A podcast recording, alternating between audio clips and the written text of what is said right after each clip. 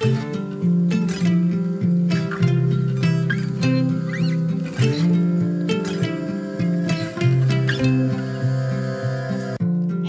och välkommen till For Health med Anna Sparre.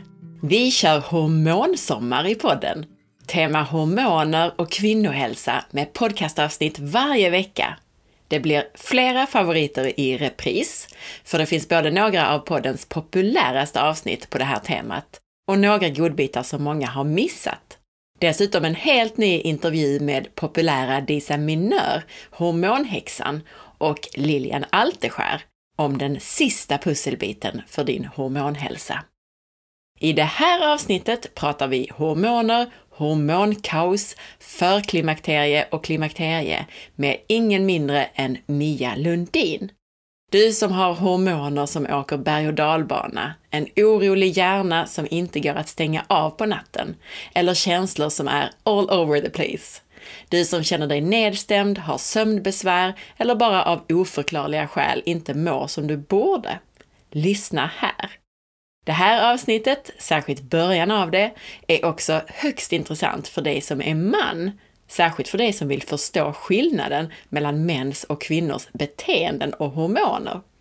Men vi pratar också stress, stresshormoner och binjurar och annat som är relevant både för kvinnor och män Vet du att det finns nyttig och god fryspizza utan spannmål och gluten med bottnar på bland annat lokalodlad vitkål? Pizzorna är näringsrika, 100% naturliga och dessutom både low carb, fiberrika och proteinrika. For Real Foods finns i frysdisken hos utvalda ICA och Coop-butiker eller som hemleverans på mathem.se och forrealfoods.se. På naturshoppen.se får du rabatt om du använder koden SPARRE. Hos Naturshoppen kan du köpa matbaserade högkvalitativa tillskott såsom mineraldroppar, torskleverolja, kapslar med lever från gräsbetesdjur och Adrenal Cocktail.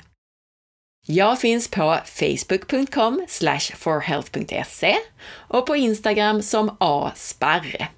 På forhealth.se böcker hittar du mina e-böcker. På forhealth.se kan du anmäla dig till nyhetsbrevet som kommer ungefär en gång per månad och du kan även gå min distanskurs om du vill få grunderna kring kost, hälsa och viktnormalisering. Och så kan du boka mig som föreläsare, både online och på plats.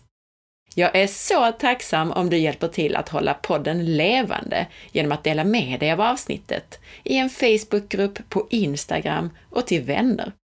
Bara att gilla inläggen när de fladdrar förbi i sociala medier hjälper massor. Och gå gärna in och lämna en recension av podcasten i iTunes. Det hjälper oerhört mycket och jag läser alla. Tusen tack!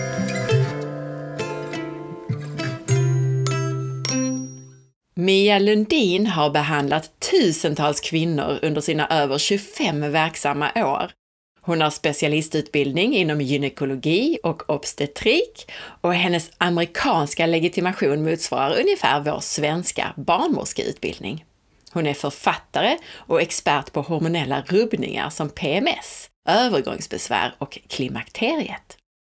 I det här avsnittet så pratar vi ganska detaljerat om olika hormoner och signalsubstanser jag vill tipsa dig om att du kan lära dig mer om detta och skillnaden mellan hormoner och signalsubstanser i avsnitt 9. Väldigt kortfattat så kan man säga att vi har två styrsystem i kroppen. Vi har nervsystemet och hormonsystemet. Ett hormon är en budbärare som utsöndras av ett organ eller en körtel ut i blodet. Och hormonet är information från körteln till specifika målceller om att de ska utföra någonting. Alltså hormonet stimulerar cellerna på ett visst sätt. Insulin är ett exempel på ett hormon som vi har pratat en del om i tidigare avsnitt, som stimulerar cellerna att lagra in energi. Signalsubstanser är mycket mer kortvariga budbärare som verkar mellan nervceller, alltså i det andra styrsystemet, nervsystemet. En stor del av nervsystemet utgörs av vår hjärna och det är därför man ofta pratar om signalsubstanser i hjärnan. Ett exempel på en signalsubstans som vi har pratat om en del är serotonin. Vissa signalsubstanser är även hormoner, vilket gör det hela än mer komplicerat. Men det var en liten introduktion för att ännu bättre hänga med i dagens intervju. Och vi kommer även att prata om binjurarna. I avsnitt 4 så pratar jag ingående om stress och binjurarna. Men ljudkvaliteten är lite sämre i det här avsnittet, för det är ett av de första tidigare avsnitten. I den här intervjun så nämner vi även sköldkörteln, någonting som vi har pratat om i flera avsnitt, men mest ingående i avsnitt 19, som är en intervju. När det gäller könshormonerna som vi pratar mest om i dagens avsnitt, så har jag lagt upp några bilder på forhealth.se som kan hjälpa att titta på om du vill ha ännu mer kött på benen och förstå saker som menstruationscykeln och omvandlingen mellan olika hormoner som jag nämner i en fråga bland annat. Könshormoner produceras i äggstockarna, men inte bara där. Binjurarna har också en viktig roll till exempel. Okej, det var lite intro till den här intervjun. Nu kör vi! Hej Mia! Hej Anna! Det är jättemånga som har önskat att jag skulle intervjua dig, så jag är jätteglad att du, att du hade möjlighet och tid att ställa upp. Ja, tack för att du bjöd in mig. Du kan väl börja med att berätta lite grann om din egen bakgrund när det gäller det här med hälsa och hormonell balans. Var föddes ditt intresse? Ja, det är ganska intressant för att uh, jag var ju sjuksköterska här i Sverige då och hade, var ensamstående mamma, hade en sexårig son och tyckte att det här, eh, bara jobba, jobba här och inte veta att man får guldklockan när man går i pension, det var inte min grej utan jag ville ut och se världen. Så jag åkte iväg till USA med honom i ena handen och en resväska i den andra och började jobba som sjuksköterska i USA. Och uh, var väldigt stark och, och tuff och allt det här och visste egentligen inte vad oro eller ångest eller något sånt var. Men efter mitt andra barn, jag träffade min man, min andra man där i USA och fick två barn. Efter andra barnet så fick jag en väldigt hemsk förlossningsdepression. Och eh, började då titta på det här, vad, varför blir vi kvinnor, varför mår vi dåligt, vad är sambandet mellan hjärnkemin och kvinnliga hormoner? Och det var då, eh, efter att jag tillfrisknade efter det här som jag verkligen började söka efter svar. Och jag kan berätta mycket mer om det om du vill, men um, uh, just så började det, att jag gick igenom någonting själv och det är ofta så det blir, att uh, det, är så, det är det som skapar ett intresse. Mm. Vi har fått frågor om alla möjliga områden, så att om vi hinner i slutet så pratar vi lite mer om, om just det, eh, ja. alltså den hormonella förändringen efter en förlossning och din egen upplevelse. Men jag tänkte att vi skulle i huvudsak fokusera på förklimakteriet och klimakteriet. Det finns ju så jättemycket att prata om när det gäller hormoner och hormonella rubbningar. Absolut. Du utbildade dig vidare i USA också, eller hur, hur gjorde du? Mm, ja, så jag var sjuksköterska då när jag kom dit och sen så vidareutbildade jag mig till någonting som heter Nurse Practitioner. Och i USA får man som Nurse Practitioner um, diagnostisera, ordinera prover, eh, undersöka och skriva ut mediciner och hormoner. Så efter um, jag tror det var sju, åtta år, så öppnade min egen um, praktik eller center som hette The Center for Hormonal and Nutritional Balance som jag drev och som jag jobbar i. Och uh, uh, det var jag, gjorde jag i 17 år och stängde den praktiken i maj 2014. Då hade jag 4 000 patienter. Oj! Mycket erfarenhet här idag då. Ja. Ska vi rulla in lite grann på det här med förklimakteriet och klimakteriet? Vi kan väl börja med att berätta hur en normal hormonell cykel ser ut för en ung frisk kvinna. Alltså hur stiger och sjunker könshormonerna över månaden? Jo, um, om man då inte är stressad och man tar hand, man äter bra och man får god näring och mår ganska bra, då har man en väldigt delikat hormonell uh, kurva som händer varje månad. Varje månad förbereder ju du dig på att bli gravid och uh, att ett ägg ska implantera i, i, i, i slemhinnan i livmodern. Så att det börjar då med att östrogenet börjar stiga och sen mitt i cykeln blir östrogenet ganska högt och sen så sjunker det lite grann igen och sen kommer det upp igen i andra delen av menscykeln och så sjunker det igen precis innan mensen. För att du ska kunna producera det andra hormonet, progesteron, så måste du ha ägglossning då mitt i cykeln och där ägget kommer ifrån bildar man något som heter en gulkropp och från den gulkroppen så kommer progesteronet. Och progesteronet då eh, utsöndras de sista två veckorna av cykeln. Eh, och sen om man inte blir gravid, då sjunker det och så får man mens. Sen mitt i cykeln också så har man en sån här spike av testosteron. Och testosteron det är ju ehm, ett hormon som påverkar ens intresse i att ha sex. Och det är ganska intressant att det händer då precis innan ägglossningen. För annars skulle vi säkert eh, hitta på andra saker att göra just runt den tiden. Du vet hur vi är kvinnor, vi har vår lista som vi måste fixa först. Medan mm. männen då har högst testosteron givetvis uh, hela cykeln, för att det skulle finnas en chans då att vi skulle bli intresserade. Så det, den, om man, jag har en sån här slide när jag gör föredrag och då man ritar ut den här kurvan, den är väldigt komplex och sen har man FSH och LH i mitten där också som har en spike. Så det ser ju krångligt och oroligt ut med alla hormoner. Och sen har man har jag en slide som visar männen då och de har en rak kurva för testosteron som är högt och en rak, ett rakt streck för FSH. Så de då mår likadant varje dag medan vi kvinnor, uh, som vi ska prata om sen, hur hormonerna påverkar signalsubstanserna, då kan man ju se att uh, vi är lite grann på en berg och dalbana i normal cykel också. Det där kan vara lite svårt för män att förstå. Hoppas att många män lyssnar här idag då. Ja. För att sammanfatta det här, de här sista kombinationerna som du sa för lyssnarna då, FSH och sådär, det är ju de som kommer från hjärnan, eller hur? De och som, som stimulerar äggstockarna och, och producerar sina hormoner. Precis, så i hjärnan sitter hypotalamus som pratar med hypofysen och sen hypofysen då i hjärnan är, känner efter, det är vår hormonella dirigent som inte bara sitter där och känner efter hur sköldkörteln, hur äggstockarna och binjurarna eh, producerar sina hormoner men också om de inte producerar tillräckligt så skickar den då ett meddelande till dem att nu, nu, du, nu får du producera lite mer. Nu behöver, du lite, behöver jag kicka dig lite här så du sätter igång.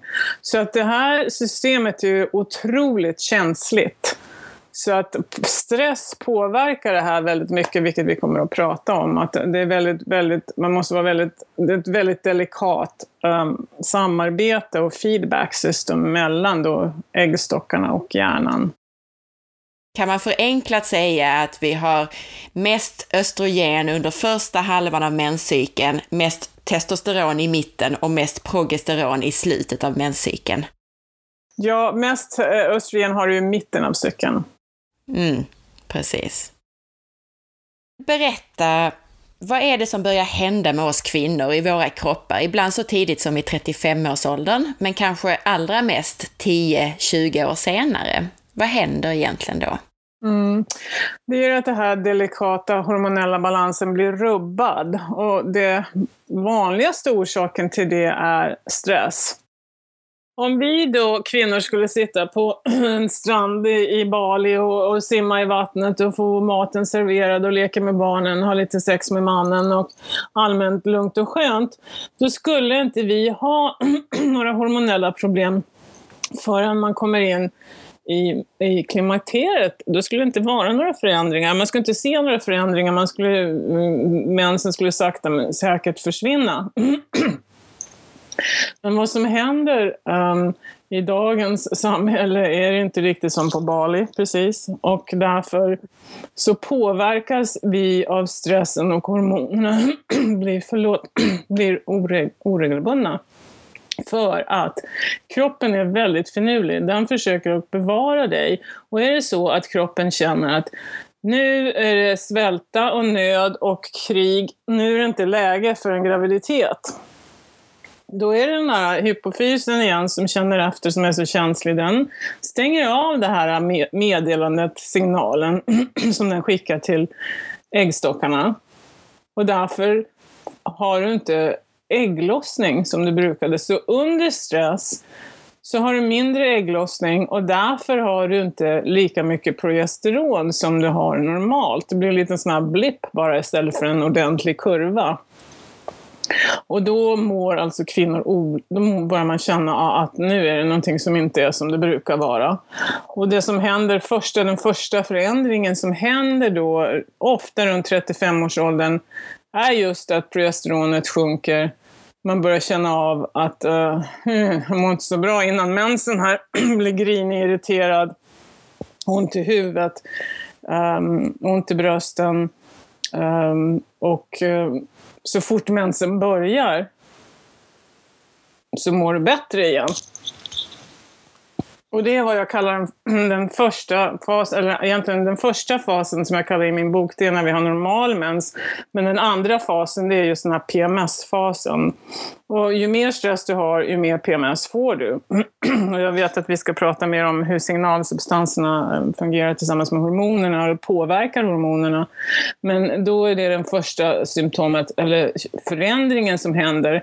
Och sen om det fortsätter det där och då går man in i någonting som kallas för klimakteriet.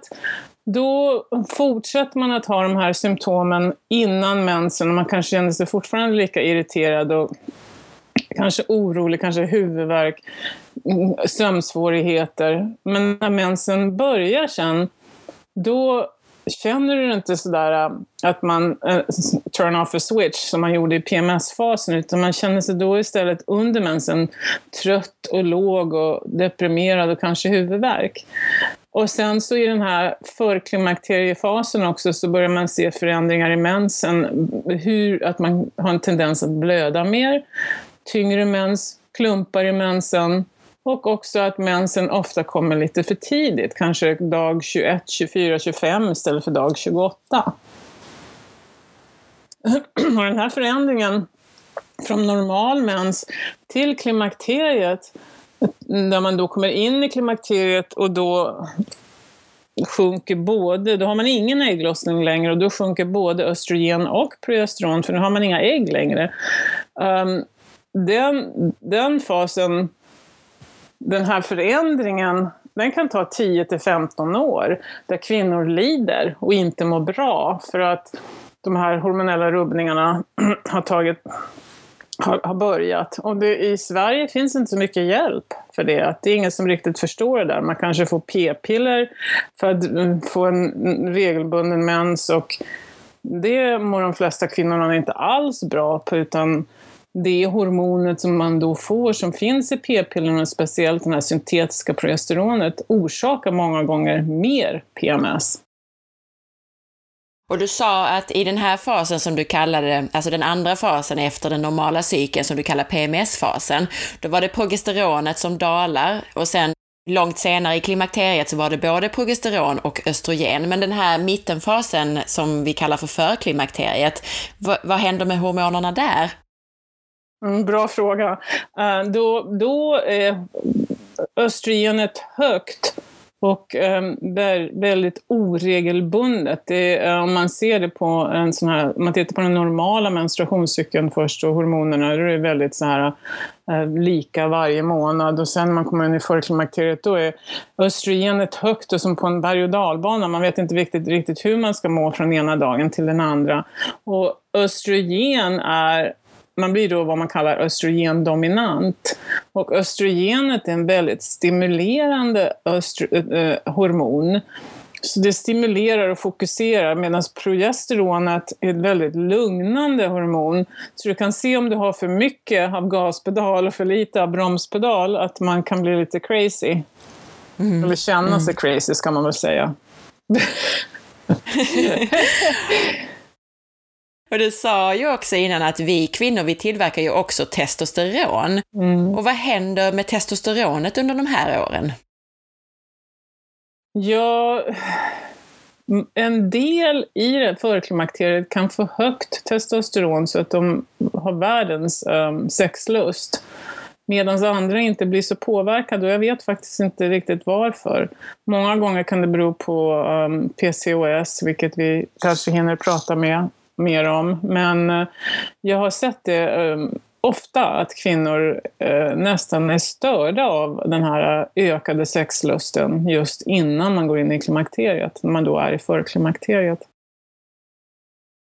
Vad är det annars för symptom som man upplever under de här åren, alltså från 35-årsåldern och fram? Du nämnde humörsvängningar och lite grann kring sömnen, men, men berätta mer. Ja, det är lite olika beroende vilken äh, fas man är i, men just då i PMS-fasen och förklimakteriet, då är det där uh, ångest, oro, rusande hjärna, kan inte sova, orolig, uh, nervös, hjärtat bultar um, huvudvärk och då ofta innan mensen. Men sen när du kommer in i klimakteriet, då är det en helt annan um, grej som händer. Då mår man, då känner man sig låg och omotiverad och liksom har inte lust med någonting längre. Och man har en klump i halsen som känns som man vill börja gråta. Om man tittar på reklamen på TV och börjar gråta för sånt som man tidigare kanske tyckte var väldigt löjligt. Nu är det väldigt allvarligt.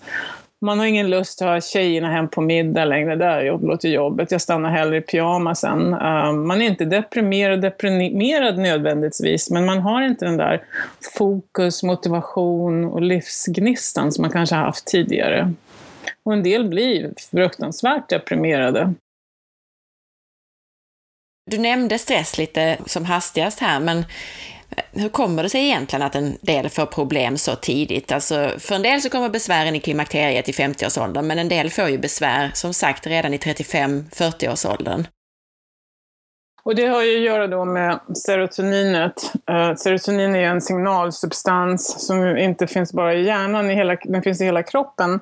Och när man har tillräckligt med serotonin så känner man sig lugn och harmonisk och känner sig trygg i världen. Och man har ett tjockare filter runt omkring sig och man har en stubin som är ganska lång. Men om du tänker att du har en serotoninslask, det låter inte så sexigt men serotonin slask i hjärnan som då har en kran där du sakta droppar in mer serotonin. Så har du ett avlopp där nere där det sakta åker, åker ut. Och förhoppningsvis åker lika mycket in som åker ut. Men under stress så minskar, använder vi upp det här serotoninet så serotoninet sjunker till en nivå där man känner sig, kroppen, ditt nervsystem, det känns för, som om du är, eh, springer från en tiger. Eller det står tio tigrar och morrar bredvid dig och då är det inte läge att bli gravid. Som jag sa, då, då slutar den här signalen att komma från hjärnan till, till äggstockarna. Så att eh, den här fina balansen och feedbacksystemet funkar inte längre. Och det är eh, ett sätt att skydda dig egentligen. För att Eh, det är, ju, det är inte så bra att springa och vara gravid samtidigt. Springa från tigern och vara gravid samtidigt. Så att stress påverkar ju det här väldigt mycket samtidigt som vad du stoppar i munnen också. Man måste ju ge kroppen vad den behöver för att kunna tillverka hormoner. Och eh, kanske även viktigare att man inte äter sånt som blockerar hormonerna. Vi äter ju också saker som p-piller och fytoöstrogener och eh, kemikalier som liknar våra östrogener till exempel. Är det också saker som påverkar det här, tror du? Absolut. P-piller, om vi börjar med det. P-piller då är ju eh, två syntetiska hormoner, ett syntetiskt östrogen och ett syntetiskt progesteron. Och p-piller, när du tar dem så blockerar du din egen produktion. Så den går i ide mer eller mindre. Och då förlorar du de här goda hormonerna som verkligen hjälper din hjärna att fungera på ett, annat, på ett bra sätt och att du känner dig lugn och harmonisk. Eh, fytoöstrogener och xenoestrogener, de tox, to, um, vad heter det på svenska, xenoestrogener? Uh, uh, tox, toxiska ämnen i alla fall. Ja, precis. Ja, precis. De går ju in och blockerar den här receptorn för östrogen. För att på varje cell så sitter det flera sådana här receptorer där du, måste, där du tar in östrogenet in i cellen och det är då det händer någonting. Men de här andra östrogenerna de blockerar den där receptorn. Så du har inte tillgång till ditt eget, det bara snurrar runt i blodet men åker aldrig in i cellerna. De här tidiga besvären som, som då kommer av bland annat vad vi äter, mycket av stress som du nämnde. Vad är din erfarenhet? Har det ökat de senaste åren? Eller eh, har det varit så här under lång tid, att vi har haft de här besvären? Nej, det har verkligen ökat för att eh, vi kvinnor, vårt nervsystem är, är ju... Eh, egentligen så har vi ett nervsystem som, som är eh, likadant som grottmänniskorna, för det har inte förändrats någonting, utan evolutionen tar lång tid. Så vi går runt i den här kroppen nu, det här livet, med det här stressiga livet, med ett nervsystem från, från grottåldern. Och vi kvinnor är inte utvecklade för att springa runt och göra 20 saker samtidigt och ha all den här input som vi har nu, utan vi är väldigt känsliga individer. Vi är väldigt bra på att befrämja, lyssna, ta hand om, um, vara där för andra kvinnor, vara där för barnen och männen lite grann då och då kanske. Men vi får lust med det. Men det, det är inte riktigt sånt liv vi lever idag. Så att vårt nervsystem klarar inte av det där. Mannen å andra sidan, visst är de stressade också, men de är utvecklade för att vara starka, gå ut och kriga, gå ut och jaga. Men det är inte vi, men det är nästan så vi är där ute och krigar och jagar idag. Och det påverkar oss på ett annat sätt än vad det påverkar mannen. Sen är det ju så också att män, mäns Eh, hjärnor är väldigt annorlunda än kvinnors, som, som säkert många har upptäckt. Och nu sitter vi i en liten låda som heter hem, en man och en kvinna. Vi har tappat den där kontakten med andra kvinnor som är så viktig. Och männen, de, um, som ett exempel, kvinnor älskar att prata med varandra. Vi tycker om det, vi mår bra då. Det finns en biokemisk anledning till att vi vill prata, för då går oxytocinet upp, samma hormon som när vi ammar. Vi vill lugna, östrogenet fungerar bättre, åh det där känns bra. Mannen å andra sidan, han vill inte prata och det vet han intuitivt, för då blockerar oxytocinet hans testosteron och det är det sista han vill. Så han vill gå in i grottan när han är stressad och vi vill prata. Så vi är väldigt olika både när det kommer till hur vi fungerar, hur vi tänker och uh, det här med hur vi klarar av stressen generellt sagt. Jätteintressant. Kan vi summera det här första lite grann? För jag tänker om vi kan summera, vilka symptom får man normalt sett om man har ett lågt progesteron? Vad ger det för symptom? Ja, progesteronet är ju lugnande. Progesteronet binder till samma receptorer i hjärnan som bensodiazepiner som um, stesolid, valium, um, alkohol.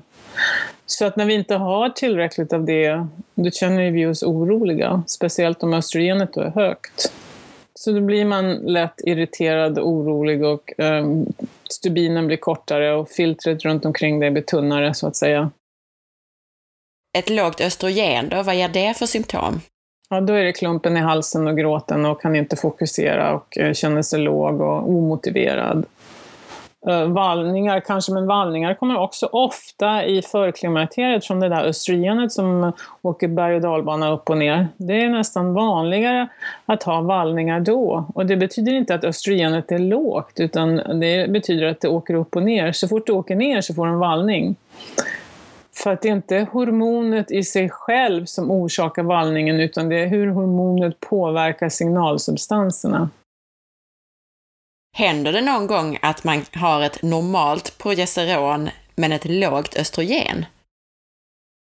Um, det är ganska omöjligt för att, för att du ska kunna ha en bra ägglossning krävs också att du har ett normalt östrogen innan ägglossningen. Och du måste ha ägglossning för att ha ett normalt progesteron, så det är väldigt ovanligt. Jag tror inte ens att det är möjligt.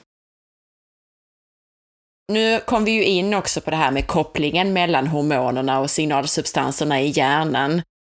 Hur påverkas signalsubstanserna av ett lågt progesteron? Progesteronet binder till, som jag sa, GABA-receptorerna i hjärnan, det här lugnande um, signalsubstansen GABA. Men också så hjälper um, progesteronet serotoninreceptorerna att vara mer mottagliga och känsliga. Så att progesteronet hjälper både serotoninet och GABAn. Både det lugnande och det här må bra-substansen eh, ja, serotonin. Precis. Östrogen då, hur påverkas signalsubstanserna av ett lågt eller som du sa fluktuerande östrogen? Ja, östrogenet eh, påverkar och ökar både dopamin och serotonin. Så att det är därför östrogenet hjälper dig att både känna dig lugn och harmonisk plus att det hjälper dig då. Dopamin är en mer stimulerande signalsubstans som när man inte har tillräckligt av dopamin så då känner man sig låg och deprimerad mer. Det finns ju olika typer av depression beroende på vilken eh, sida av den här vågskålen då. Om man tänker sig att det finns en gaspedal och en bromspedal i hjärnan, och, eller det är ett gungbräde kan man säga.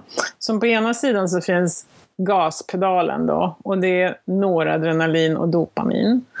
Och på den andra sidan så finns GABA och serotonin. Om du tänker att de då måste vara balanserade så att det här gungbrädet är rakt Eh, då mår man som bäst, för då har man allting uh, där i rätt balans. Och östrogenet då påverkar båda sidorna av de här, det här gungbrädet. Uh, men progesteronet påverkar mer den här lugnande sidan av gungbrädet. Så att mm, när serotoninet sjunker, då åker den andra sidan upp. Så när du börjar få lågt serotonin efter långvarig stress, då får du högre noradrenalin och då kommer noradrenalinet i det här fly eller fäkta um, signalsubstansen. Och då blir det tiger, tiger, tiger, hjärtat bultar på, hjärnan rusar, du börjar svettas. Um, och när noradrenalinet åker upp och ner då med östrogenet, det är då du får vallningar och det är det här bouncy, oregelbundna noradrenalinet som ger dig vallningarna. Och det är därför man har kommit på att ah, vi kan ge kvinnor eh, serotoninpreparat för vallningar istället för hormoner. För att då balanserar serotoninet ut det där höga, oregelbundna um, noradrenalinet. Jag förespråkar inte alls det, utan jag jag tycker det är väldigt viktigt att säga också att jag praktiserar vad som kallas funktionell medicin och det betyder att ge kroppen vad den behöver och vad det är meningen att den ska ha för att den ska fungera optimalt. Istället för att ge en medicin som blockerar symptomet. Mm, verkligen. Och nu kom vi in på det här med stress och hur det påverkar noradrenalinet och sådär. Vad, vad händer mer med signalsubstanserna vid stress? Serotoninet sjunker då sakta men säkert, ofta också GABA för man har använt upp det. Och många gånger kan man se att um, man klarar den där akuta stressen ungefär tre månader och tycker att det här gick ju bra, jag klarade, jag fixade det där om någonting händer i ditt liv uh, akut. Men sen tre månader senare, många gånger, det är då man börjar känna att oh, jag kan vakna klockan fyra på morgonen, jag kan inte riktigt lugna mig, jag känner mig lugn, eller har svårt att somna, eller att hjärtat bultar, eller hjärnan rusar. Uh, och då har man använt upp det där serotoninet. Så nu har då serotoninet sjunkit och noradrenalinet whoop, åker upp. Och där är det nu med där flyr effekter 24-7. Och, och, det är så man känner sig. Det känns som man, det står tre tigrar där och morrar, men, och så andas man bara liksom ner till strupen ungefär och tillbaks upp igen. Och det är ju väldigt bra signal för nervsystemet att nu står det tre tigrar där och morrar, för ah, då andas man så. Men börjar man då andas djupt och lite längre utandning, kanske inandning räkna till fyra och andas ut och räkna till nio. Då blir det så här, jaha, ja men då finns det ingen tiger där. Så då kan vi lugna ner oss här nere i nervsystemet och vi behöver inte utsöndra så mycket adrenalin och noradrenalin längre. Så andas är väldigt viktigt. Bra tips. Och nu har vi ju nämnt då hur, hur hormonerna påverkar signalsubstanserna, men är det någon gång omvänt, alltså att du har en obalans som startar i signalsubstanserna och som ger dig hormonella rubbningar? Jättebra fråga och jag är glad att du frågar den. För att absolut, för att det är ju det vanligaste sättet egentligen, det är det här vad kom först, hönan eller ägget? Och man kanske har då en patient som, mm, här är ett exempel, en patient som som jag pratar med som kommer till mig, hon är i 50-årsåldern och hon är otroligt deprimerad och omotiverad och, och, kan inte sova. Och då frågar jag alltid, när började det här? Ja, det började när min mens slutade. Jaha, Uh, och då har hon varit hos gynekologen och då har de inte ens frågat den frågan. Har du mens fortfarande? Utan då har gynekologen skickat henne till uh, psykiatriken för antidepressiva. När det var helt klart att där börjar ju hennes problem när hon förlorade sina hormoner. Men sen kan man ha den andra typen av patient, vilket jag ofta har också, att någon som är yngre kanske har gått igenom mycket stress, att eh, barnet blev sjuk eller patienten själv blev sjuk eller eh, någon i familjen dog eller man har mamma eller pappa man måste ta hand om som är sjuka. Och, och då, då använder man upp det här serotoninet och eh, det blir lågt. Och då kommer det här med att hypofysen inte fungerar riktigt som den ska längre och skickar inte de rätta signalerna. Så nu får du som slutresultat obalanser i funktionen, den hormonella produktionen av dina äggstockar från stress. Och många gånger kan man också bli um, inslängd i klimakteriet för tidigt för när man har gått igenom stora stressfaktorer. Man kanske skulle ha gått igenom det när man var 50, men nu hamnar man där när man är 45 istället och kom, det kommer inte tillbaks. Mm. Så absolut. Jag tänkte det var bra att du kom in här på några verkliga scenarier. Jag tänkte vi ska prata om några till, några scenarier ja. till och kanske hitta någon möjlig förklaring på vad de kan betyda rent hormonellt och, och med signalsubstanser och sådär. Vad kan ha hänt med hormonerna och signalsubstanserna om man till exempel vaknar mitt i natten med hög puls? Ja, då är det ju um, ofta man gör, jag gör ju prover då där um, man gör en kombination, man ska kolla binjurarna, vilket vi kanske kommer till också, men om jag, man, man ska kolla då signalsubstanserna så finns det urinprov man kan göra. Det finns inte i Sverige, men det finns på min hemsida. Och det har jag använt i min praktik ehm, um, 15 år. Uh, och just det här labbet också. Och om man då mäter signalsubstanserna hos en sån kvinna så ser man ofta då ett lågt serotonin och ett högt noradrenalin. För att hon har stressat eh, lite för länge utan att vila och serotoninet är nu uttömt och där mm, finns nu noradrenalinet helt fritt upp och ner och högt. Och därför vaknar hon mitt i natten med den här höga pulsen för att eh, du är, är, är alltså i fly eller fäkta mitt i natten. Det är det ditt nervsystem gör. När du ser det här i urinproven, vad brukar du göra åt Alltså vad gör ni åt det då? Förutom att försöka komma till rätta med stresshormon, eller stress eh, i, i livet och så, finns det någonting, behandlar du med något hormonpreparat eller någonting sånt? Ja, jag tittar ju på hela kvinnan och inte bara plockar ut en liten del av henne. Så jag vill ha reda på vad som har hänt och varför och eh, när det började och hur det började. Och mm, jag ser nästan en patient som en massa olika bubblor. Och några av de bubblorna då är kvinnohormonerna, sköldkörteln, binjurarna, mag-tarmkanalen och signalsubstanserna. Så jag tänker på alla dem, för de alla påverkar varandra. Men just för henne då, då vill jag ju se um, vad orsakade stressen? Men för att börja då och hjälpa henne hitta hem igen. Man kan ju inte säga till en kvinna som är helt uppåt väggarna stressad och inte sover och har panikångest att hon ska sätta sig och meditera eller tänka positivt. Det funkar inte. Utan först måste man pussla tillbaks, pussla ihop henne igen biokemiskt. Och det är, är verkligen så himla enkelt att göra, men man gör inte det i Sverige. Och det är att alla signalsubstanser, vare sig det är gaspedal eller bromspedal, typ av signalsubstanser, har en förelöpare i en aminosyra. Som för, till exempel för serotonin då så är det tryptofan. Och för dopamin och noradrenalin är det tyrosin, bland annat. Och man då ger den här kvinnan den aminosyran plus eh, cofactors såsom B-vitamin, speciellt B6 och magnesium och D-vitamin och kanske lite folsyra, gör ju hela B-komplexet. Ja, guess what? Då börjar det här öka. Då ökar man äh, mängden av Eh, serotonin i de här synapserna, de här mellanrummen mellan nervcellerna i hjärnan. Det är där de hänger, de här signalsubstanserna.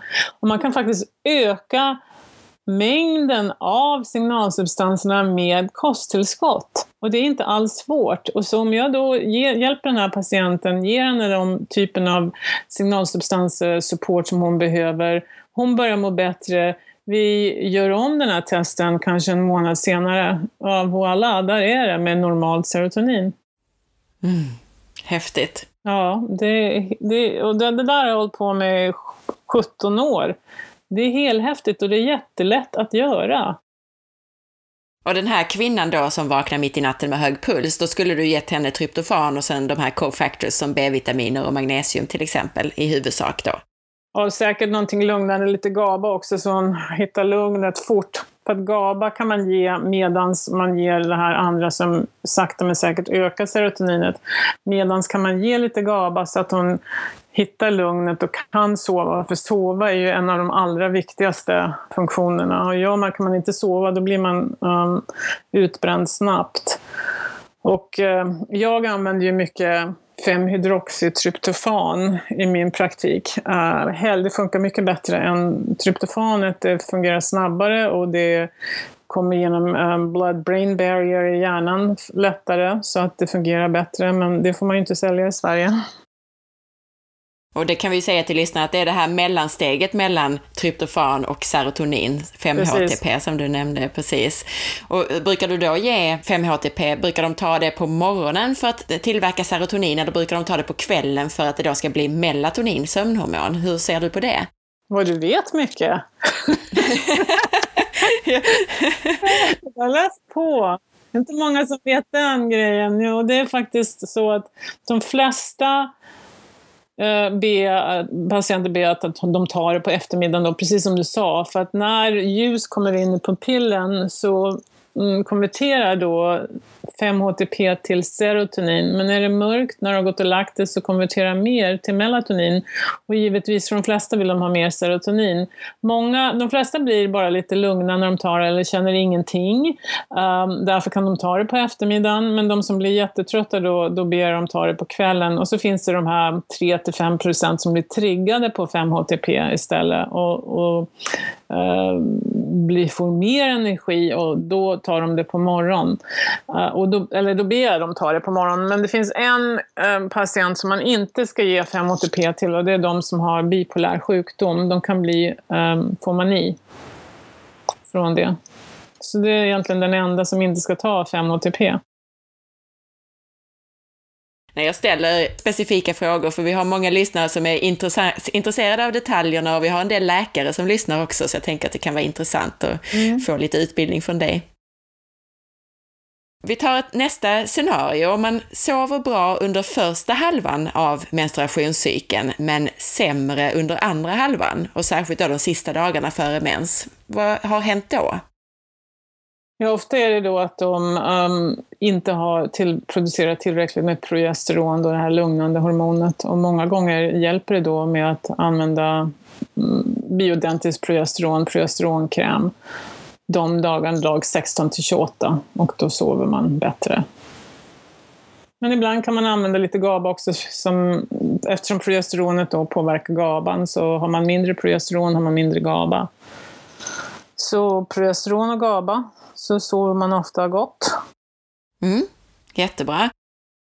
Jag fick en lyssnarfråga här då och hon skrev eh, “Jag vaknar nästan alltid minst en gång på natten, oftast runt klockan 3-4. Första halvan av menscykeln så går jag upp och kissar, går och lägger mig igen och somnar oftast om. Men andra halvan av menstruationscykeln så kan jag inte somna om när jag vaknar på natten. Vad kan det bero på? Jag är 35 år, skrev hon. Ja, det är säkert att hon har lågt progesteron. Den, det är ju då man har progesteron, men den halvan av cykeln. Så jag skulle nog prova först progesteron och eh, GABA igen. Mm.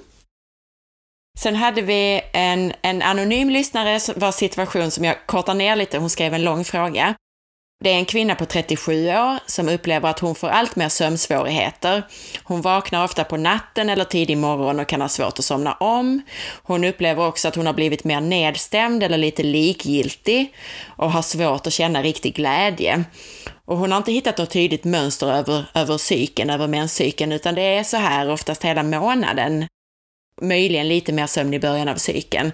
Och cykeln är fortfarande regelbunden cirka 30 dagar, skriver hon. Det är en mer ovanlig situation faktiskt, för många gånger så bör, det, det är ett typiskt um, scenario när östrogenet börjar sjunka, men eftersom hon har regelbunden menscykel så skulle jag vara intresserad om, av om hon blöder mer eller har börjat blöda lite mindre. För många, inte många, men en del kvinnor börjar, eh, smyger sakta in i klimakteriet där mensen blir um, fortfarande regelbunden men där östrogenet har sjunkit sakta.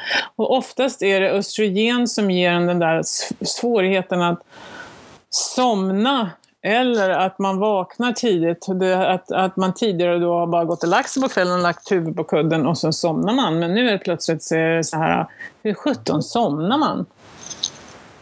Hur, hur somnar man? Hur gör man? Och sen just den här nedstämdheten också. Um, men det kan ju också vara att hon faktiskt är deprimerad och inte har tillräckligt med dopamin eller några, noradrenalin. Att det bara handlar om signalsubstanserna för henne. Du nämnde ju då innan att man kan äta olika aminosyror. När det gäller den här biten då, dopamin och så, hur, vad äter man då för någon aminosyra? Uh, tyrosin, plus att man då tar också uh, B-komplex och folsyra och aktiv folsyra. Det är många som, eh, vi gör ju många sådana här gentester nu i USA. Det är många som det visar sig inte kan bryta ner folsyra till en aktiv form av folsyra. Um, så därför, i mitt B-komplex som jag har på min hemsida, så har jag B-komplex med aktiv folsyra för att det behövs för att man ska kunna tillverka signalsubstanser.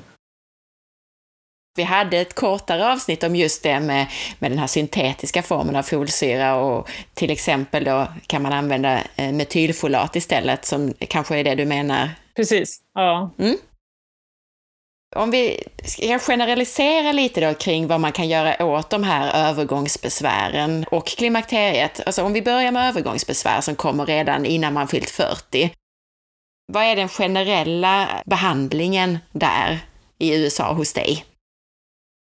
Det beror, beror lite på vem du går till. Går du till en traditionell gynekolog så är det ganska många gånger ofta att det blir som det här, att man vet inte vad, har ingenting att erbjuda. Eller man säger att det är stress och du ska gå hem och vila, vilket det kanske oftast är. Eller att man får ett SSRI-preparat och um, serotonin återupptagningshämmare. Eller om man går till en naprapat som är lite annorlunda än vad naprapaterna är här. För i många eh, stater så kan de förskriva hormoner eller mediciner. Och de tittar ju då istället på hela människan och jobbar mer som jag. Och då man ska tillsätta, så här säger jag, när, när, man börjar, när man går från den här fasen och man har normala hormoner till man kommer in i klimakteriet så är det precis som om man simmar i en uh, ocean som är stora vågor, man kommer upp för luft och man håller på och sjunker under och man kiknar lite och får vatten i halsen och kommer upp igen. Och, och till slut så blir det uppslängt på den här varma sköna stranden då som är lugn men kanske inte så jätterolig men den är lugn och det är klimakteriet.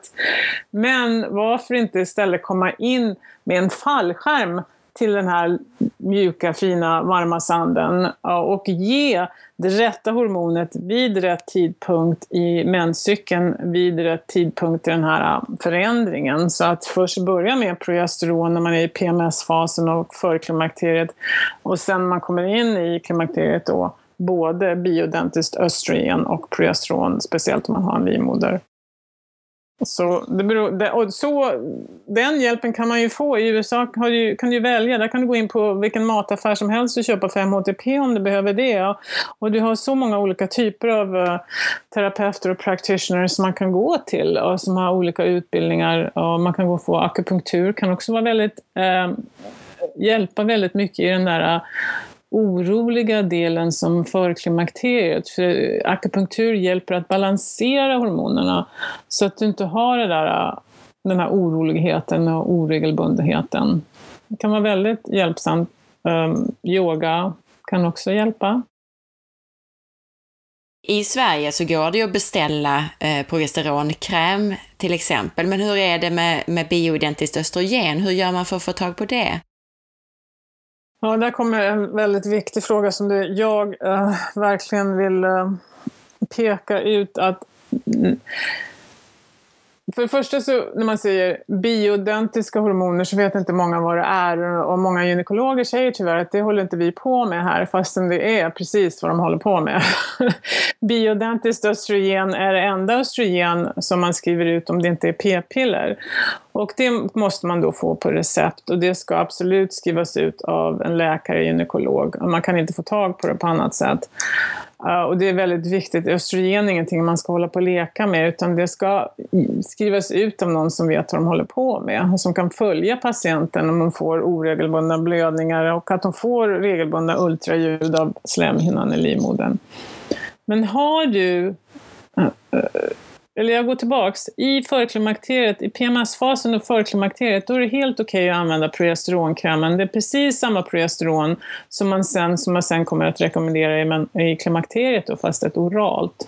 Men i förklimakteriet och PMS-fasen, då kan man använda progesteronkrämen och då dag 16 till 28, den delen av fasen, när man ska ha progesteron i, i menscykeln.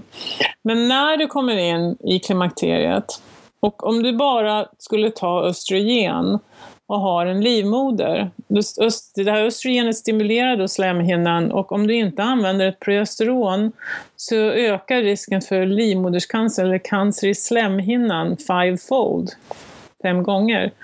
Så därför är det väldigt viktigt att kvinnor som använder östrogen som har en livmoder också använder ett progesteron förhoppningsvis ett progesteron som ser ut precis som det progesteronet som vi tillverkar. Och det är vad man kallar då bioidentiskt progesteron. Ja, visst, det är precis samma progesteron. I alla fall vet jag det i min kräm, för den får jag sån här certifiering på varje gång jag beställer mer. Och jag vet att det innehåller progesteron, bioidentiskt progesteron, men vi har inga studier där du kan påvisa att att tillföra progesteron genom huden i en kräm skyddar slemhinnan. Men vi har många studier på det när det kommer till oralt progesteron, oralt bioidentiskt progesteron. Och det är helt fel att gå ut och säga om man säljer krämen att den här, det här går jättebra, det är precis samma sak, ta det, smeta bara på, det är ingen fara. Nej, så kan man inte göra. Att eh, det, man kan inte gå ut och rekommendera saker och ting till kvinnor som man inte har någon studie på. Man kan inte sätta dem i risk om man inte vet vad man håller på med.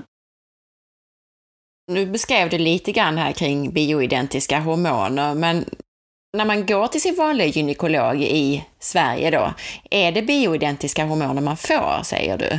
Eller ja, får hälften. man någonting annat? hälften. Så problemet då i Sverige är att det finns bioidentiskt östrogen, vare sig de vet att det heter så eller inte, så är det plåstret är ett bioidentiskt estradot, är ett bioidentiskt östrogen. Det finns också orala femanest och um, prognon är nästan bioidentiskt. Så det är vad man skriver ut i Sverige om det inte är så att man ger p-piller då. Vilket man absolut inte ska ge tycker jag, för det är inte att ersätta något, för det är ju bara syntetiskt hormon. Men östrogenet då är bioidentiskt. Sen i Sverige så skriver man tyvärr ut gestagen istället för progesteron. Och gestagen är ett syntetiskt tillverkat progesteron som inte alls ser ut som det progesteronet som vi till, våra äggstockar tillverkar. Inte bara orsakar det PMS, depression, ångest och oro, men också ökar det risken för bröstcancer. Det kom, det kom precis ut en studie häromdagen från Sverige att det ökar risken för djup ventrombos, propp i vaderna. Det ökar risken för eh, hjärt och kärlsjukdom. Men det skriver man ut i Sverige och man skriver inte ut, eh, man kan få bioidentiskt progesteron av sin läkare på licens.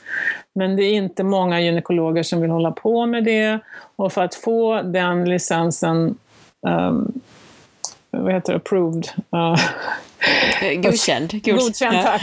Godkänd. Så, så måste man ha provat ett gestagen och då haft biverkningar av det.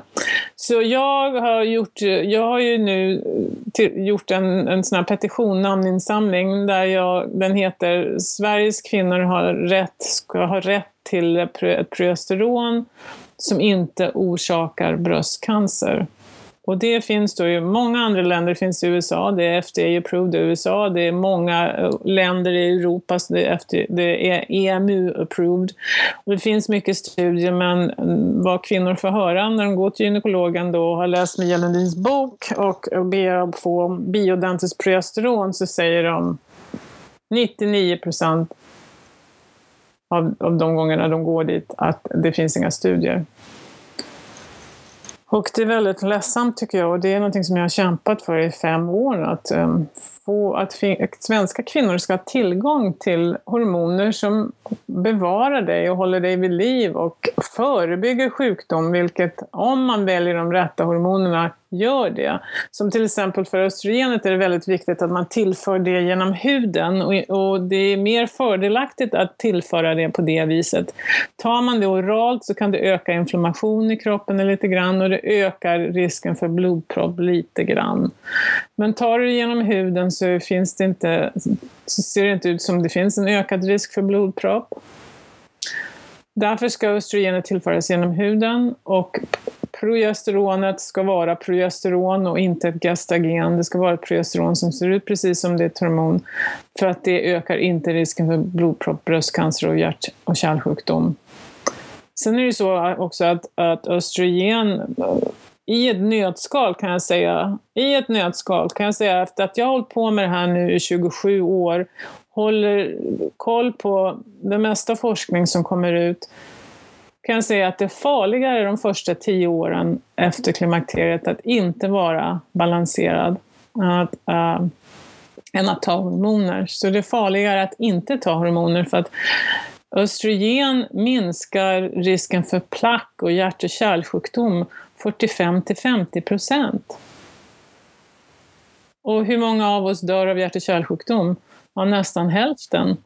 Precis. Medan kanske 4 procent dör av bröstcancer och nu vet vi att med ett biodentiskt östrogen och ett biodentiskt progesteron ökar du inte risken för bröstcancer. Med tanke på det här som du har sagt nu, att um Eh, vilka fördelar det har rent hälsomässigt för hjärt och kärlsjukdom och liknande. Kvinnor som faktiskt kommer till klimakteriet och går igenom klimakteriet utan några särskilda besvär, vad ska de göra? Ska de ändå ta hormoner, tycker du? Ja, den frågan får jag ibland av mina patienter och, och då tycker jag det är viktigt att titta på fördelar och nackdelar och eftersom det finns så många fördelar så måste man titta lite grann på det. Har jag hjärt och kärlsjukdom i min familj? Har jag diabetes i min familj? Um, har jag gjort en DEXA bone density scan? Har jag osteoporosis eller osteopenia och början av osteoporosis, benskörhet? Um, för har jag tjocktarmscancer i min familj, för att östrogen också minskar risken i vissa studier 35 procent för tjock, tjocktarmscancer och minskar risken för Alzheimers och eh, diabetes. Så att det är inte bara frågan om hur du mår egentligen, men dit har man inte riktigt kommit till Sverige än. Att, mm, jag tycker att när man kommer till klimakteriet, då står man i ett vägskäl. Och då har man hört många olika idéer om vad som är bra och vad som är dåligt och, och ingen kan riktigt förklara någonting i hela livet har man blivit omhändertagen av barnmorskan, men nu helt plötsligt finns det ingen som hjälper dig. Du står där i ett vägskäl, du vet inte vilken väg du ska gå, ska jag ta den vägen eller den vägen? Då är det viktigt att man får gå till någon som är utbildad i klimakteriemedicin, som sätter sig ner med dig, som jag gjorde i min klinik. Jag spenderar en och en halv timme med varje ny patient. Där du sätter dig ner och lyssnar på henne, De får förklara hur hon mår. Där du kan förklara varför hon mår som hon mår. Du kan för, tala om för henne vad är skillnaden på de olika hormonerna, vad är fördelarna, vad är nackdelarna. Du får en undersökning, komplett eh, gynundersökning med inte bara cellprov utan man känner på, på äggstockarna, man känner på livmodern, man känner på sköldkörteln, man gör bröstundersökning, lyssnar på hjärta och lungor. Uh, och sen går man tillbaka och sätter sig och pratar om, okej, okay, nu, så här, nu vet du, nu har hon fått hopp, nu har hon fått information och hon kan göra ett, ett eh, utbildat beslut själv.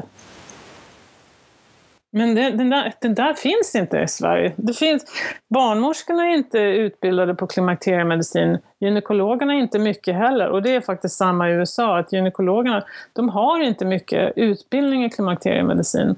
Men vi 40-talister, eller jag är lite äldre, men de kommer inte att gå för det där, utan de kommer begära att nu vill vi ha det här.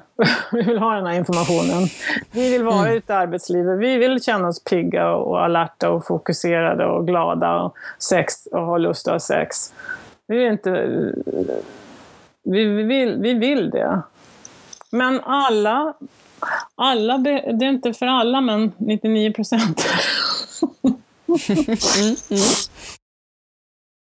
Brukar du testa hormonnivåerna innan du sätter in behandling? Ja, om man vill veta då vilken fas man är i, för ibland kan det vara lite så osäkert, är jag i förklimakteriet eller är jag i klimakteriet? Då tar man först och främst ett prov som heter FSH, eh, Fredrik Sixten Harald, plus ett östradiol, vilket är östrogenet. Det tar man dag 3 till 5 av menscykeln.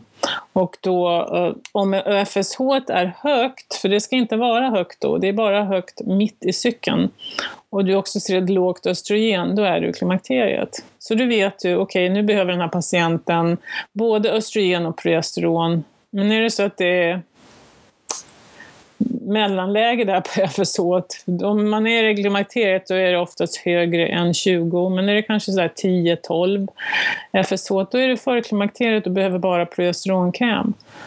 Så att då, då vet du vart hon är. Men sen också så kanske hon är i klimakteriet. Då tycker jag man absolut, du behöver östrogen, då kommer du må bättre. Vi börjar med det här så kommer du tillbaka om en månad. Och så kommer hon tillbaka och så säger hon, mm, nej jag mår ingen, det är ingen skillnad, jag har fortfarande vallningar, kan inte somna, jag sover inte. Ja, men då kollar man östrogennivån för att se, absorberar hon det här plåstret? För vissa kvinnor gör inte det. Huden fungerar inte på det sättet för en del kvinnor. Och där sitter hon med plåster på eh, magen men det har inte gått någonstans. Och därför har hon inte något högre östrogenvärde och mår inte bättre. Men det gör man inte i Sverige än. Utan då säger man bara, det var inte det som var fel. Och så är hon lämnad, överlämnad till sig själv. Vad tycker du egentligen om att på eget bevåg ta tillskott av hormoner, såsom progesteron till exempel? Progesteron är ett väldigt säkert hormon. Uh, förutom om man då någon som säger att du kan bara kleta på hur mycket som helst. Och det är inte heller bra, för då kan slemhinnan blir för tunn och man kan börja blöda från en tunn slemhinna. Så givetvis skulle jag vilja att varje kvinna i Sverige kan gå till en hormonklinik när de börjar känna av de här symptomen, där man kan få undersökning och information och utbildning. Men nu är det inte så i Sverige. poppar upp den ena hormonexperten efter den andra som inte har någon medicinsk utbildning och det är lite obehagligt. Och ibland när jag går in och tittar på de här hormonforumen så blir jag mörkrädd över de förslagen. För det ska inte vara så att, att kvinnorna ska behöva behandla sig själva. Är det någon gång en fara för att receptorerna ska nedregleras efter ett tag om man tar ett hormon externt? För progesteronet fungerar det inte riktigt så, för progesteronet är inte kontrollerat av mm, hypofysen. Så det var någon som frågade mig på Facebook häromdagen om det, men med alla hormoner, mer är inte bättre, utan idén är ju att komma in med tillräckligt och få upp den till en nivå där den ska vara. Men som till exempel med sköldkörtel, om man tar för mycket sköldkörtel, ja då stänger ju ens egen system, eh, motor av och eh, TSH då blir väldigt lågt och för att uh, hypofysen slutar att skicka signaler för den känner att oj, oj, oj, nu är det för mycket, nu ska inte jag pusha på här. Så att absolut, man, det är en fin balans vi pratar om. Mm. Med progesteronet är det mer att tar du för mycket blir du trött och deprimerad. Och kvinnor som är i klimakteriet, jag ser det också på sådana här Facebook, eller eh, forum då på Facebook, att kvinnor vill rekommendera, eller de som säljer krämen, rekommenderar det till dem i klimakteriet också. Men kom ihåg den här balansen att östrogen stimulerar och gör, det är en antidepressiv hormon. Och progesteronet är lugnande hormon, så om du inte har endera östrogen eller progesteron, tänk dig hur du kan må då om du bara använder progesteron. Men en tanke där då, är det inte så att, alltså progesteron kan väl ändå omvandlas till östrogen i kroppen, är det inte så? Så borde det inte vara okej okay att ta progesteron som tillskott även om det är östrogenet som är lågt? Det är bara en, en tanke som jag ville lufta med dig. Ja, nej det fungerar inte riktigt så. Progesteronet hjälper receptorerna att vara mer känsliga för östrogen, så därför måste man ha båda. Men det fungerar inte riktigt så. Jag hade också ett par lyssnarfrågor från en lyssnare som heter Elin. Och hon undrar om förhållandet mellan östrogen och progesteron kan komma i balans genom att, att man använder progesteronsalva, så att man med tiden kan sluta använda krämen eller måste man fortsätta att använda progesteron resten av livet? Nej, om du då är till exempel um, i förklimakteriet och du har hamnat i förklimakteriet för du är stressad och då fungerar inte de här hormonella signalerna som de ska. Och du hamnar då i uh, östrogendominans och det är då högt östrogen och inte tillräckligt med progesteron. Så kanske du börjar då, att du kommer till mig och patient och jag ger dig vitaminer och kosttillskott och tillsätter då progesteron andra halvan av cykeln. Och nu när du tillsätter det där progesteronet, då lugnar östrogenet ner sig och blir balanserat. Och sen så började du inse att oj då, det var det där stressen, det skulle jag inte ha gjort, jag skulle ha tänkt på det, kanske börja med yoga, meditation, börja äta bättre och helt plötsligt börjar du känna dig liksom deprimerad när du använder krämen. Och då betyder det att nu har ditt eget system börjat kicka in på det sättet som det ska fungera. Och när du då lägger till progesteron så blir det lite för mycket. Det finns ju olika östrogener. Vilken form av östrogen använder du i din behandling och varför? Nu blev det ett kort hack i inspelningen här, men Mia säger att vår kropp producerar tre olika östrogener. Eh, östriol, östradiol och östron. Ehm, um, E1, det är E1, E2, E3. E1 är östron, E2 estradiol och det är det som påverkar signalsubstanser och får dig att må bättre. Det är det som förebygger hjärt och kärlsjukdom och alla de där goda effekterna. Östriol E3 är väldigt svagt hormon mm, och det är väldigt bra att använda för till exempel torr slida.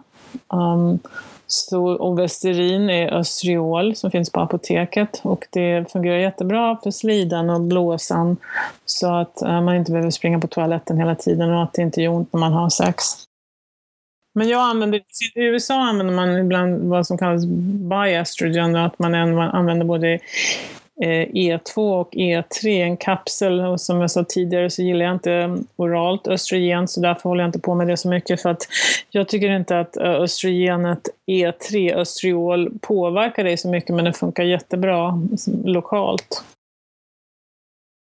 Du nämnde ju binjurarna och vi har pratat mycket om hur stress påverkar allt det här. Eh, när stress är en stor del av problemet, behandlar du någon gång med binjurehormoner? Alltså det finns ju till exempel ett hormon som heter DHEA som produceras av binjurarna. Är det någonting som du använder dig av? Ja, under initial stress då så producerar binjurarna höga värden av kortisol och DHEA. Och fortsätter stressen så börjar då DHEA och kortisolet sakta men säkert börja sjunka. Anledningen till det, vilket man inte riktigt kanske har förstått eh, här, är att eh, vad som händer är när du stressar, stressar, stressar så sjunker det där serotoninet. Och när serotoninet har sjunkit till en viss nivå, då somnar den där hormonella dirigenten hypofysen. Så när serotoninet har sjunkit till en viss nivå så skickar inte hypofysen signalerna, precis som den inte skickar signalerna till äggstockarna eller till sköldkörteln, så skickar den inte tillräckligt med signaler till binjurarna heller. Och binjurarna, de är två små valnötsstora körtlar som sitter ovanpå njurarna och de har ingen aning, de har ingen egen hjärna. De har ingen aning vad de ska göra om de inte får signalen uppifrån. Så de sitter där och väntar mer eller mindre. Och får de inte signalen så producerar de inget kortisol heller. Och väldigt lite av det. Så vad som händer då många gånger är att den här kvinnan, hon först och främst har serotonin, hon låg serotonin och mår dåligt och orolig och inte sover och allt det där rusande hjärna från det. Sen, med, efter ett par månader med långvarig stress så börjar hon då känna sig att åh gud, jag orkar inte längre. Och vakna vaknar på morgonen, det känns som jag inte har sovit, jag orkar inte gå upp. Hon känner sig omotiverad, hon har yrsel, hon har hjärndimma, hon blir lätt sjuk, hon har lätt allergier. Jo, för nu, nu mår hon dåligt också, inte bara av lågt serotonin men också från lågt kortisol. Så att jag går alltid till varför hände det där? Vad var det som gjorde att hon hamnade i den där stresssituationen som hon använde upp serotoninet? Tillbaks med serotoninet, hitta andra vägar, sänk ribban, vila, sov och du är trött för att du är trött och kroppen har gjort det här. Det här hela systemet är utvecklad för att du ska gå och lägga dig och sova så du inte orkar gå upp längre. För hade inte vi det här systemet, då skulle du fortsätta tills du fick en, en ett stroke eller hjärtinfarkt. Men det här är sån här uh, protective mechanism som kroppen har. Oh, nu drar vi ut pluggen för vad heter binjurarna. För hon hör, lyssnar ju inte. Hon går inte och lägger sig och sover fast hon är alldeles stressad. Så nu ser vi till att hon lägger sig och sover. Så ofta så säger jag att den första fasen när du är utmattad och när du har låg binjurehormon är vila, andas, ät rätt, gå inte på gymmet, kanske gå på yoga, ta dina serotoninsupport som de har fått av mig. And guess what? The underline så börjar de där binjurarna producera kortisol igen. För att jag vad som händer också när inte kortisolet finns längre, då, då är det många gånger det andra hormonet, eller det tredje hormonet, eller de producerar även fler hormoner i binjurarna, adrenalinet som blir utsöndrat. Så när du, inte har till, när du är i den där utmattningsfasen och du blir stressad, då försöker binjurarna, då släpper vi ut någonting, ja då släpper man ut adrenalin istället. Så att ge sådana här binjurextrakt när man är i den där första fasen, det är ju som att bromsa och gasa samtidigt. För i binjureextrakt då har du alla hormonerna. Du har adrenalin och du har kortisol. Du vill inte ha adrenalinet nu. Du behöver vila och sova. Och många gånger kommer då binjurarna tillbaks av sig själv. Så det du säger är egentligen att om vi bara pratar tillskottsbiten så är det bättre att ta 5-HTP eller, trypt eller tryptofan då än att ta några binjurehormoner? Absolut. För att du ska, man kan inte gasa och bromsa samtidigt. Om hon, första fasen är vila, du kommer känna dig trött, kanske trött fortfarande, men du kommer känna dig lugn. Du är inte wired and tired samtidigt, utan du måste hitta lugnet, du måste kunna sova, du måste kunna andas, du måste eh, äta små täta mål så blodsockret håller sig konstant, blodsockernivån. Och precis, så man behandlar binjurarna med att öka serotoninet.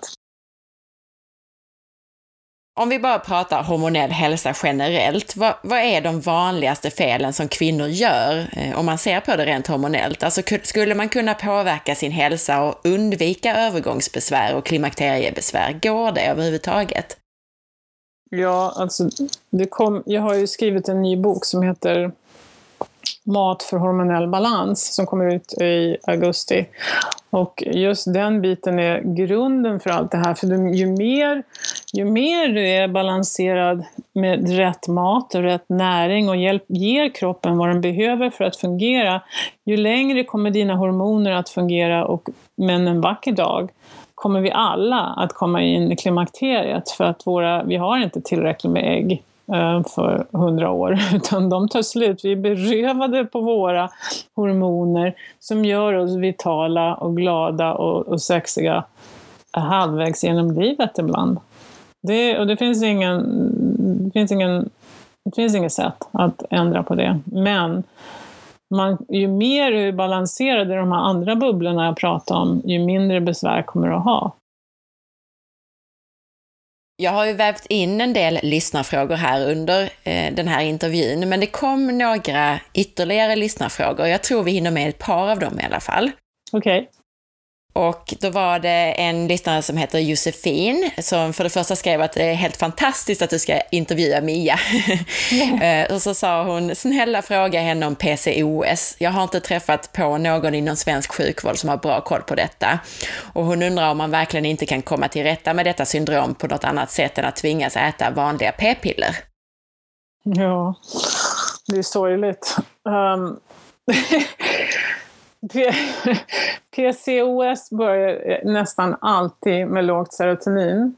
Men vad som händer är att du är stressad, eller du kanske var född med lågt serotonin, du har aldrig riktigt mått bra. Och, du, och när serotoninet är lågt, då är man väldigt sugen på socker. Så då stoppar man i snabba kolhydrater och socker i mun för att det känns som man mår lite bättre när man äter det. Och vad som händer då är att man, kroppen känner ju efter att oj, oj, oj, nu är blodsockret för högt i kroppen och bukspottkörteln börjar då producera insulin. Insulinet eh, sjuntar ut blodsockret från blodet out in the tissue. Så vad som händer då är att eh, man fortsätter att äta, man har fortfarande låg serotonin, man har fortfarande sockersuget, så du äter, mer, fort, äter socker. Och insulinet och bukspottkörteln bukspottkörteln kämpar på hela tiden. Till slut då så fungerar inte det där systemet riktigt. Uh, kroppen känner inte igen insulinet längre. Receptorerna känner det sådär, okej okay, det har vi sett förut, liksom whatever. Mm, du, vi lyssnar inte på det längre, insulinet. Och så blodsockret börjar sakta men säkert stiga och då är det så man utvecklar insulinresistens och diabetes om man inte är försiktig. Men med det, med insulinresistensen så kommer då onormala hormoner. Ofta vad man ser då är ett högt, ett högt testosteron och ett högt DHEA. Och det orsakar då hårväxt på ställen kanske man inte vill ha hårväxt som kvinna, akne och övervikt och att brösten blir större och magen blir större. Så problemet börjar där borta med serotoninet och stressen igen. Så om man kan bara höja serotoninet, känna sig lugn och eh, det låter nästan som en sån papegoja, serotonin, serotonin, serotonin nu, men det är faktiskt så det är och det får man inte behandla i Sverige. Uh, då om man verkligen fokuserar på det, känner sig bättre, har inte så sötsug, så nu kan man faktiskt gå och äta den där maten som hon säkert mycket väl vet att hon ska äta och, eller mer vad hon inte ska äta. För att nu mår hon bra och kan följa en sån typ av um, kost. Då normaliseras det här äh, onormala testosteronet och DHEA. Um, ehm, hårväxten minskar och aknen försvinner och hon börjar gå ner i vikt många gånger lägga till andra då kosttillskott som fiskolja och uh, uh, alfa-lipoic acid, nu kommer jag inte ihåg vad det heter på svenska. Um, jo, ALA, ja precis. ALA, ja precis. Och B-vitaminer och D-vitamin. Men um, ibland också, uh, många av de här kvinnorna har oregelbunden mens och också lägger till progesteronkräm dag 16 till 28. Tills de börjar komma tillbaka och blir normal av sig själv hormonellt och då tar man bort den. Jättebra, det var ett jätte... Blev hon nu nöjd med det här svaret? Ja, jag hoppas det. Nu har du ju nämnt det här med vikten av att äta bra mat. Din, din egen mat, vad äter du en vanlig dag? Vad har du ätit idag till exempel? Ja, det är lite svårare när man bor här hemma hos mamma nu då, är inte hemma hos sig själv med sitt eget kök. Men jag lagar nästan all mat själv och jag äter mer eller mindre äh, grönsaker och fisk, någon gång kött. Äh, jag äter antiinflammatorisk mat, jag äter jättemycket, jag har mycket gurkmeja på min mat. Jag äter, älskar fisk. Um, jag undviker gluten och mjölk. Inte bara laktos utan mjölk. För båda de är väldigt inflammatoriska och inflammation är vad som killas. Så att um, det försöker jag undvika. Ät inte så mycket mjöl och sånt, inte ens glutenfritt. För glutenfritt, um, allting glutenfritt har mycket socker i. Och jag äter inte socker heller, jag lägger inte till socker. Ibland gör jag det, vi går ut och äter min man och jag. Visst har jag efterrätt ibland om det inte finns... Det är svårt att hitta efterrätt utan gluten och socker, men det tillåter jag ibland, men det är det här att äta samma sak varje dag. Dålig mat, skräpmat varje dag som inte är bra. Men jag är inte perfekt, utan ibland så vill jag ha det, men jag mår inte bra. I USA är allting GMO också.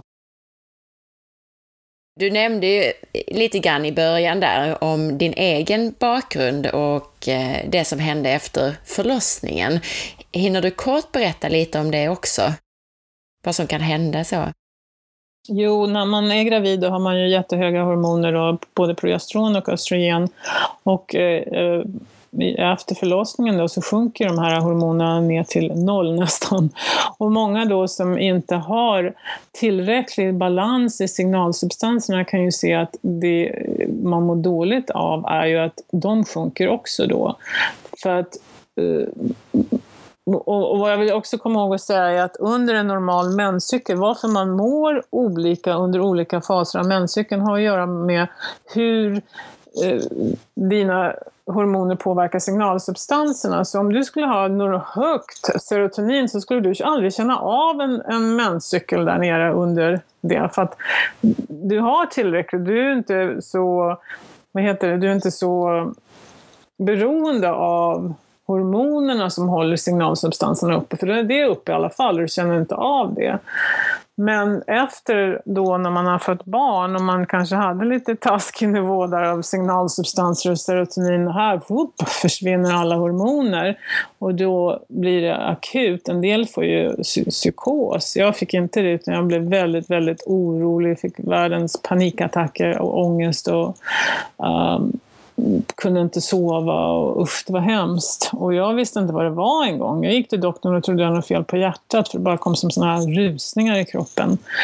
Men eh, det är ju en fruktansvärd situation att vara i för att här har man en liten bebis att ta hand om också och känner sig responsible för bebisen och känner att man inte kan riktigt ta hand om sig själv. En hemsk situation. Mm. Hur kom du till rätta med det? Ja, till slut så fick jag något sån här gammalmodigt antidepressivt. Jag vägrade ju först, men till slut så fick jag en sån. Jag kände mig inte riktigt normal uh, under hela tiden jag tog det, men jag överlevde. För jag kände att så här kan inte jag må tio minuter till. Hur ska jag kunna må så här en dag till? Så jag tror inte jag skulle vara här idag om jag inte hade upptäckt det här med progesteron och uh, att jag hade fått hjälp även fast jag inte kände mig normal. Så fick det var det enda man hade att erbjuda då. Vad kan kvinnor göra nu idag då i, i Sverige om de, om de upplever det här efter förlossning?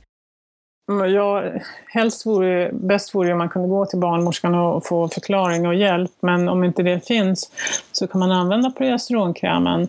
För Kräm och progesteron påverkar inte mjölkproduktionen. Så man kan prova det om man har den typen av depression, vilket det oftast är, den här agitated som jag hade då med ångest och oro. Uh, absolut prova progesteron och se om du mår bättre.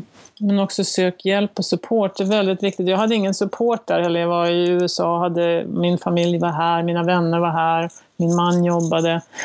Så det är väldigt viktigt att ha den supporten också.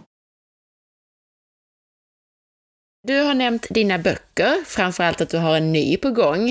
Eh, men du har också en välkänd och välläst bok som jag tror många lyssnare redan har läst, som heter Kaos i kvinnohjärnan. Mm. Berätta om båda de här böckerna och vem som ska läsa dem. Ja, Kaos i kvinnohjärnan kom ut först i USA som Female Brain Gone Insane. Och eh, den boken är...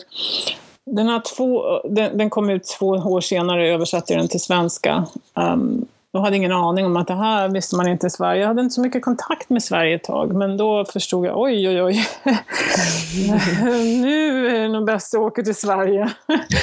men den, den boken, Kaos i kvinnohjärnan, det tog mig 20 år efter min egen upplevelse att vara redo att skriva den. Jag hade haft sett så många patienter och fått en, ehm, upplevt, jag har lärt mig mycket från patienterna också, sånt som man inte kan läsa i böcker, men som verkligen de har lärt mig också.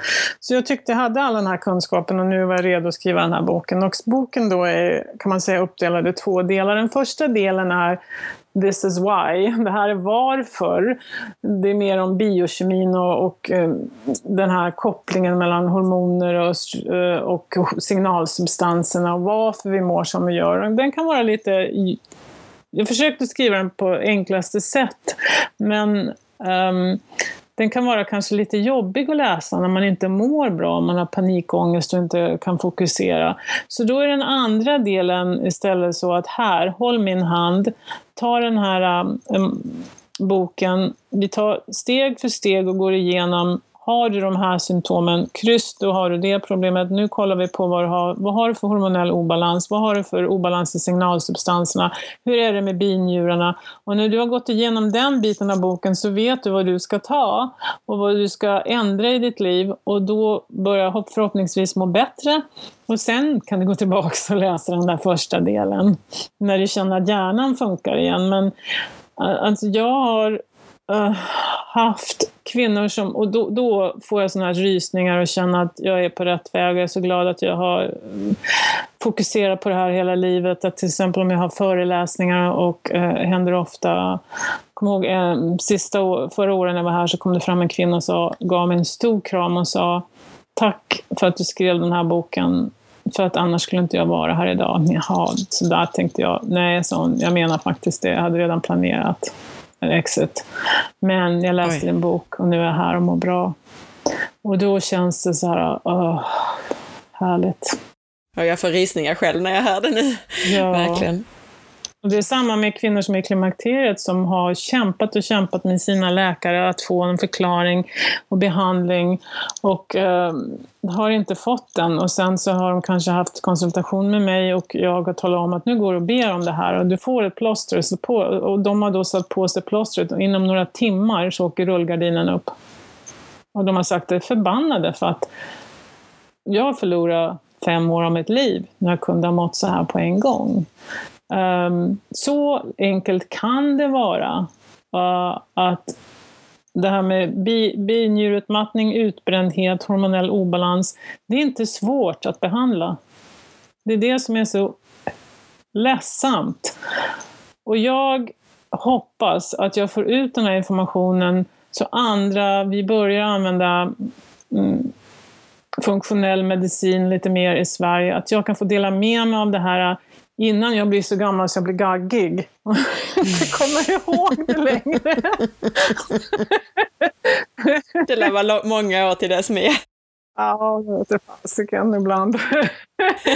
Men så länge man håller sig eh, intresserad och fokuserad och eh, läser och involverad så tror jag att det är bara nyttigt för hjärnan.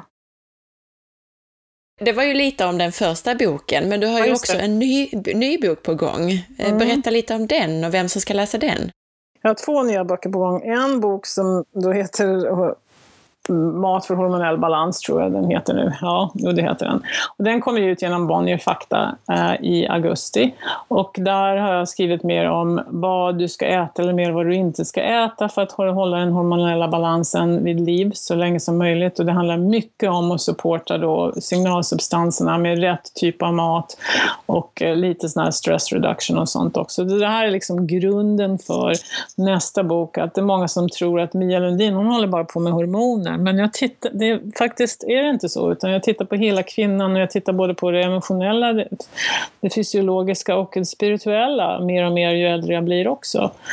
Så att den här boken kommer mer att vara grunden för, för nästa bok och i den här boken då så har Ulrika Davidsson gjort recepten och först då en sån här kick-off, två veckors um, recept och sen mera för maintenance. Um, och det handlar mycket om antiinflammatorisk mat, låg GI-mat och mat, och pratar mycket om tarmen för att um, tarmen är väldigt, väldigt viktig för hormonell balans. Sen nästa bok kommer då att bli um, mera en handbok för kvinnor i Sverige som går igenom förklimakteriet, klimakteriet och mer med en helhetssyn och mer sådana här saker. Vilka prover tar jag? vad är det för skillnad på hormoner och hormoner? Vad heter de? Ska jag blöda hela livet eller ska jag ha mens? Ska jag ta hormonprogesteronet varje dag eller ska jag ta det cykliskt? Um, ska man ta progesteron när man är i klimakteriet eller ska man ta båda? Sådana där frågor som jag har samlat på mig, som jag har en hel hög av och som också finns på min hemsida, det heter FAQ, där finns många frågor och svar också. Men den blir mer en handbok som jag också hoppas att vissa läkare kommer att vara intresserade av. En som är absolut grundad på evidens och erfarenhet. Och så nämnde du din hemsida. Vad är adressen till den? Den är mialundin.se, eller då min shop är SHOP.se, Um, och där kan man då hitta svar på många frågor. Uh, har många, en flik som heter forskning där man kan titta på vad det finns för forskning. Jag heter, har en som heter FAQs där du hittar frågor och svar. En annan uh, en blogg där jag skriver olika bloggar om vad är biodentiskt och inte, vilka biodentiska hormoner finns i Sverige, uh, vad är det för skillnad på krämer och krämer av progesteron, är de alla samma eller inte? mycket information där. Uh, plus då om mig, vem jag är och vad jag har gjort och när jag gör föredrag och sen också eh, ett ställe där du kan klicka på och beställa mitt nyhetsbrev så du vet när jag kommer till Sverige nästa gång. Jag skulle föreläsa, eh, föreläste igår kväll på Amazonas um, Bröstcancerföreningen i, i Stockholm och nästa vecka ska jag föreläsa i Göteborg och Malmö uh, och veckan därefter i Stockholm. Men jag tror Stockholm är fullt, jag tror 200, 250 personer i Stockholm redan. Men Göteborg och Malmö är fortfarande öppet och det kan man också hitta på min hemsida. Mm. Kan vara så, det är ju en viss fördröjning innan, innan avsnittet kommer ut, så det kan vara att du redan har hunnit med någon av de här ja. föreläsningarna. Och skriv på min, min namninsamling också. Just det, uh, den tänkte jag fråga om. Var hittar man den? Den hittar du under fliken blogg hittar du namninsamlingen. Och på Facebook. Jättebra. Och det var den här namninsamlingen för att vi ska få tillgång till bioidentiskt oralt progesteron. Precis. Jättebra. Är det någonting som du tycker vi har missat att prata om idag? Ja du, jag skulle kunna sitta här en hel dag och prata om det här. Men det får bli nästa gång, kanske. Ja, jag kände, också, jag kände också att det var så mycket jag ville fråga om eh, och det ja. har strömmat in lyssnarfrågor på alla möjliga områden, men vi har hållit på här i nästan en och en halv timme nu. Oj, det har gått så fort.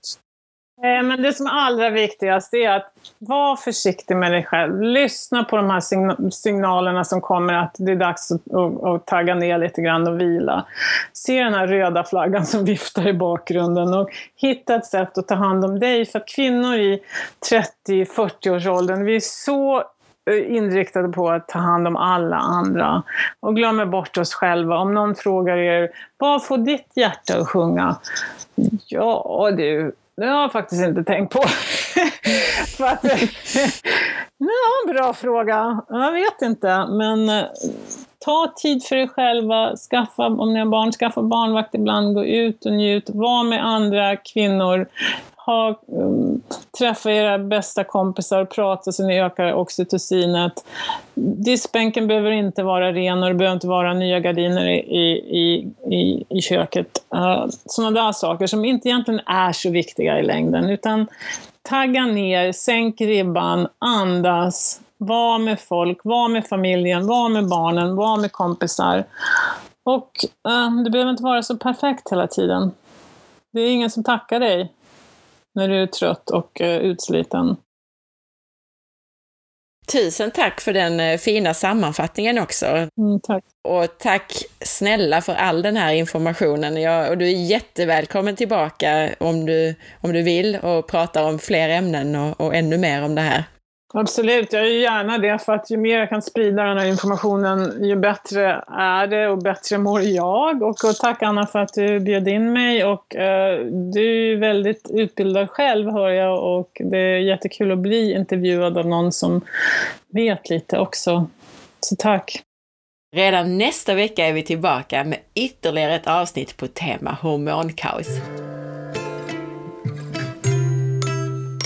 Som lyssnare får du hela 20% rabatt på hela sortimentet på nyttoteket.se med koden SPARRE20. Hos Nyttoteket kan du bland annat köpa bärpulver, kollagen, benbuljong i form av real broth och MCT-olja. Helt utan onödiga tillsatser.